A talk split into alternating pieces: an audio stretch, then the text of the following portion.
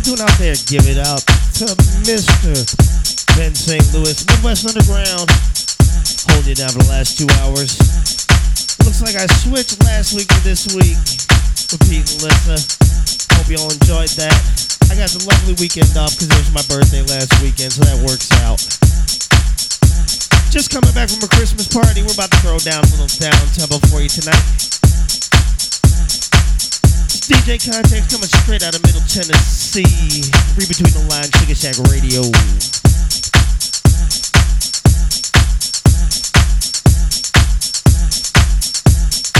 This was one of those times where it happened. That thing happened. That magic happened and was captured on tape. But it happened that night, night, night, that night.